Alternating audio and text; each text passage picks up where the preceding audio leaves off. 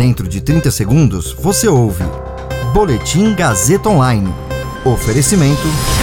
Se você tem muito o que dizer e quer escolher uma profissão para dar voz às suas ideias, a Faculdade Casper Libero é o seu lugar. Jornalismo, publicidade e propaganda, relações públicas, rádio, TV e internet. Todas as possibilidades abertas. Acesse casperlibero.edu.br e conheça as infinitas rotas que o mundo da comunicação oferece.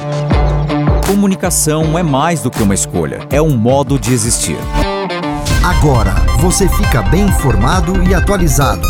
Está no ar o Boletim Gazeta Online. Parentes de vítimas da Covid se emocionam na CPI e acusam o governo de negligência na pandemia. São Paulo reduz intervalo entre doses da Pfizer para 21 dias. Meu nome é Caio Melo e esse é o Boletim Gazeta Online. A CPI da Covid ouviu ontem depoimentos emocionantes de brasileiros que perderam parentes na pandemia. No plenário, o dia foi dedicado a ouvir entidades, vítimas e parentes de vítimas da Covid de várias regiões do país.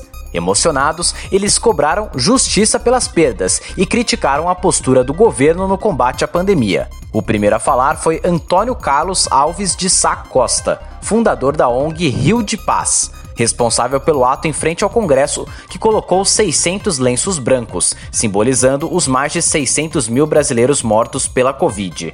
Outra depoente foi a enfermeira Mayra Lima, que enfrentou a crise de oxigênio em Manaus, viu dezenas de pessoas morrerem, incluindo sua irmã. Giovana Gomes Mendes da Silva, de 19 anos, perdeu os pais no intervalo de 14 dias. Ela assumiu a guarda da irmã, de 11 anos. Esse depoimento emocionou até mesmo o intérprete de Libras que trabalhava na transmissão da CPI.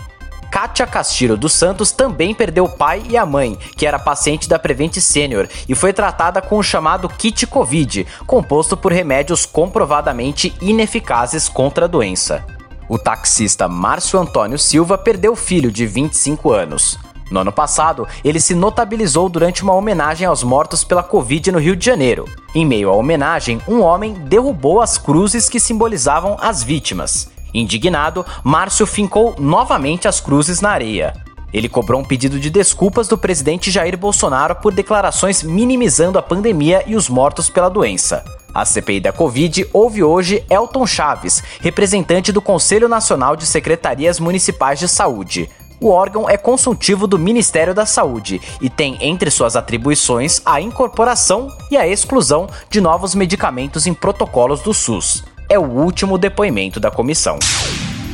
O governador de São Paulo, João Dória, anunciou que o estado vai reduzir o intervalo entre as duas doses da vacina da Pfizer contra a Covid-19 para 21 dias a partir de hoje. Até hoje, a segunda dose estava sendo aplicada oito semanas após a primeira. Segundo Dória, a mudança é válida para a população adulta e vai beneficiar cerca de 2 milhões de pessoas no estado, que poderão completar o esquema vacinal mais rápido. Mesmo que a aplicação da primeira dose tenha mais de 21 dias, também será possível tomar a segunda dose antes da data de retorno sinalizada no cartão da vacinação. Para os adolescentes, a vacinação segue com intervalo de 8 semanas, por enquanto. Esse boletim contou com suporte técnico de Agnoel Santiago, supervisão técnica de Roberto Vilela, coordenação Renato Tavares, direção da Faculdade Casper Liber e Gazeta Online, Wellington Andrade. Você ouviu Boletim Gazeta Online. Para saber mais, acesse radiogazetaonline.com.br.